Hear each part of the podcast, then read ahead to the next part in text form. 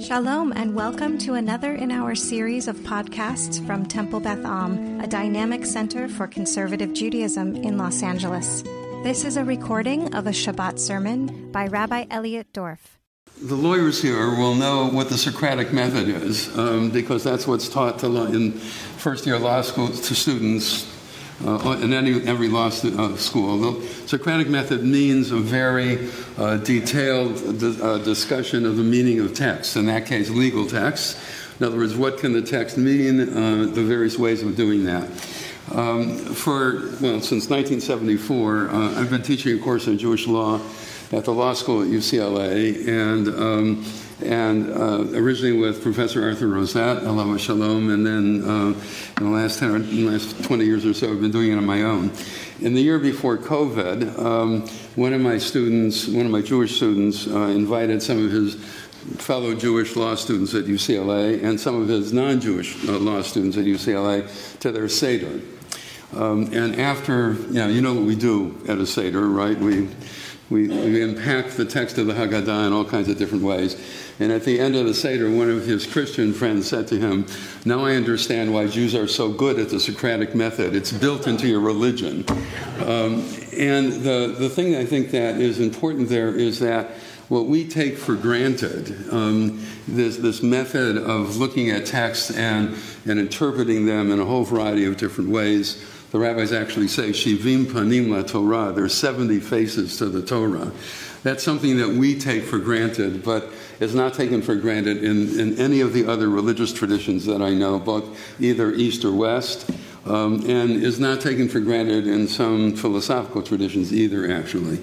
Um, this is one way in which the Jewish tradition differs from other traditions. And what I want to do, uh, since um, I would imagine that you all spend two nights unpacking that, that text, uh, what I want to do is zoom out and talk about some of the big differences uh, between our religion and others, and between our religion and some secular philosophies, because what's true about the differences among the various religions of the world is also true about the secular philosophies of the world Western liberalism, communism, existentialism, and so on, right? Where they give you very different pictures of who you are as an individual and who you should strive to be and also who you are as a community and who you should strive to be. So I'm just going to take three of them today, the ones that you know the best probably, uh, to sort of show you, to sort of remind you that what we're doing is not obvious. Okay? Um, so the first one I want to compare Judaism to is the American secular tradition, which is really a form of Western liberalism. We hold these truths to be self evident that all men are created equal, they're endowed by their Creator with certain unalienable rights, and that among these are life, liberty, and the pursuit of happiness. What am I quoting? Yeah, Declaration of Independence. Jefferson cribbed that from Locke. Locke had said, Locke, John Locke had written that about 100 years earlier. He had said life, liberty, and property, and Jefferson changed that to life, liberty, and the pursuit of happiness. And you can imagine how many doctoral dissertations have been written about that one, right? In other words, why the change? But in any case, as an American, I'm an individual with rights. We, in the Jewish tradition, our, our core story is Exodus, the march to, to, uh, to, to Sinai and then to the Promised Land. At Sinai, we don't get a single right, we get 613 commandments. Uh, I do a lot of interfaith work, and uh, as I say to some of my Catholic audiences, this is the beginning of Jewish guilt right? But they say to me, you guys know nothing about guilt. We have that cornered, okay? Uh, but in any case, it's, it's also a very strong sense of we're members of a community with duties as opposed to being individuals with rights. Now, sometimes rights and duties are reciprocal. So I have a right to my jacket, and you have a duty not to steal it, right? But not always. My, my, my duties to my children are different from my duties to my parents. My duties to my country are different from my country's uh, uh, duties to me. So rights and duties are not always reciprocal. And then, and more importantly, if I get up in the morning and I'm an individual with rights, then the world owes me. But if I get up in the morning and I'm a member of a community with duties, then I owe the world. So it's a whole different perspective on who I am and what my relationship is and should be, you know, to other people.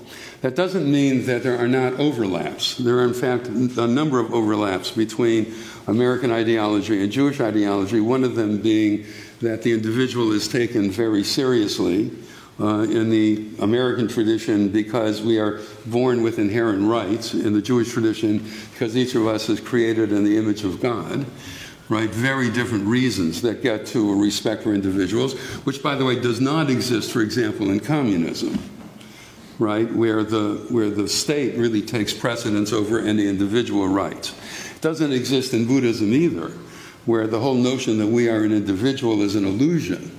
And we need to basically divide, uh, you have to overcome that illusion and melt into the greater, you know, tam tamata. You are it. You are part of that greater being. And any individuality you have is just an illusion right? So the American tradition and the Jewish tradition overlap in, in taking individuality very seriously, although for very different reasons.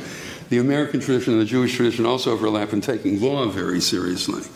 Uh, that the, the, culture needs to be written by law, be uh, governed by law, and that even well, Deuteronomy 17, the king has to write a copy of the Torah and have it with him at all times. So even the king is not above the law. And as we're finding recently, even a former president is not above the law. Right, perhaps, well, hopefully not. Anyway, the, um, the point is that the, the, the notion of individual, uh, respect for individuals, the notion of government uh, run by law, uh, are things that are one of, are two of the ways, two important ways in which American ideology and Jewish ideology reinforce each other. Right, there are some other ways, but those are two important ones. But there are a number of ways in which Jewish ideology and American ideology uh, are at odds with each other, and we as American Jews uh, try to integrate those pieces into us, sometimes more uh, successfully than others. The other uh, tradition that I want to just talk about uh, briefly is Christianity, uh, because my guess is that everybody here knows a lot of Christians. Um, and I do a lot of interfaith work, and Christians are not at all at one. Uh, they're the Catholics, and even the Catholics are not all at one. Uh, just look at all the problems the Pope is having um, at the moment. Um, and the, I'm not talking about his physical problems, I'm talking about uh, dealing with some of the more conservative uh, bishops in, his, uh, in the Catholic hierarchy. Um, and then, of course, there are, there are liberal Protestants and there are evangelical Protestants. Um, but for all of them, uh, as, if you again think of their primary story, it's the, uh, it's the uh, crucifixion and, re- and resurrection of Jesus, right? So the, the, the central thing on their radar screen is that I'm an individual who sins. I've been born with original sin, that is, there's sins in my very origins, my DNA, as it were. And there's no salvation by works, according to Paul in the New Testament.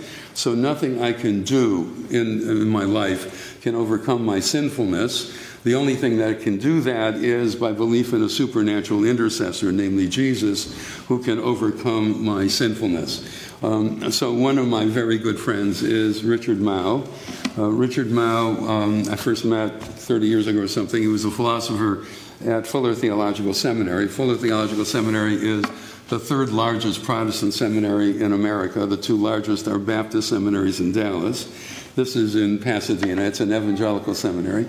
He is, uh, Richard is really smart. He has a PhD uh, in philosophy from the University of Chicago. He is also among the most well read people I've ever met. Um, and, or part of me says, but, he is also a very com- committed evangelical Christian, right? So we have had many conversations, and every once, and he's he really is interested in things Jewish, and had me come and talk to the student body and the faculty there, and all, all kinds of things during the 20 years that he was president.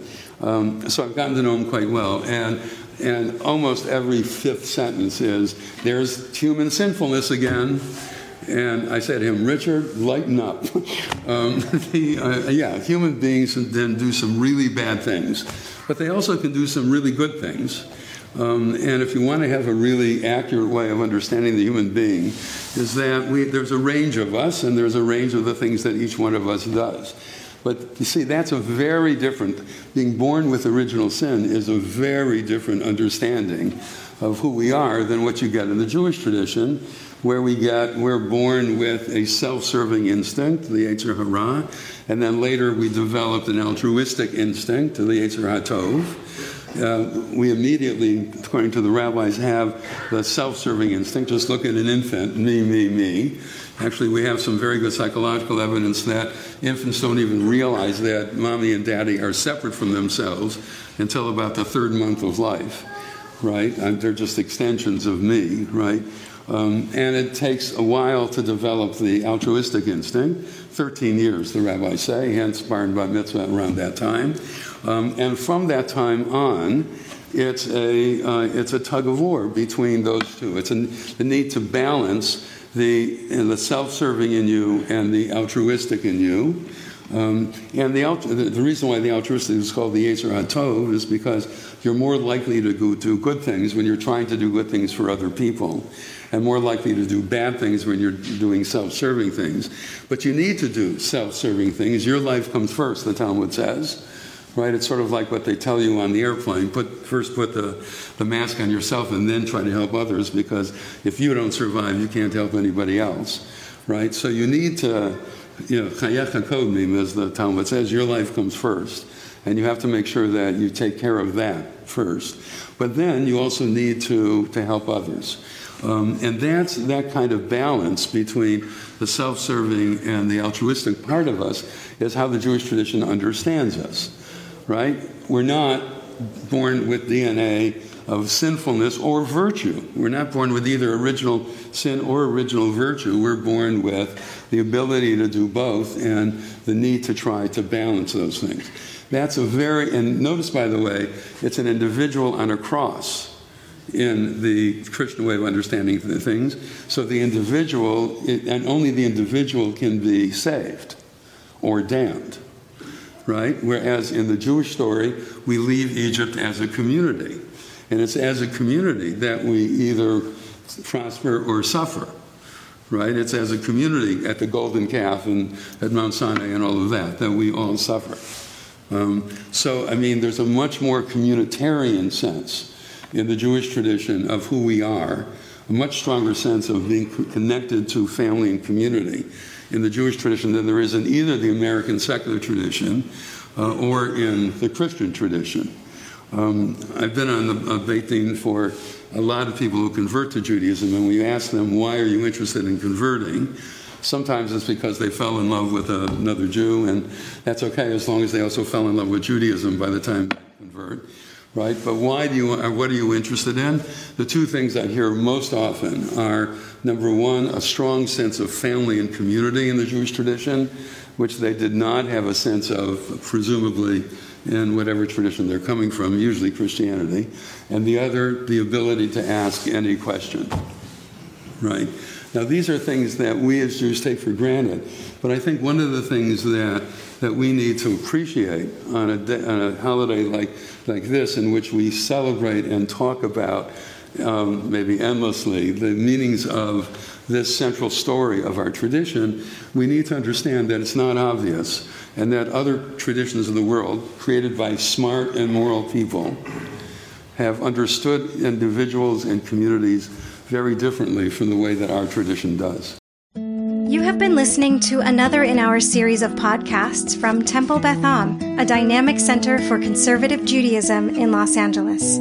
If you enjoy these podcasts, we invite you to write a review on the Apple Podcast site or wherever you get your podcasts. For more information about Temple Beth Am Los Angeles, go to tbala.org.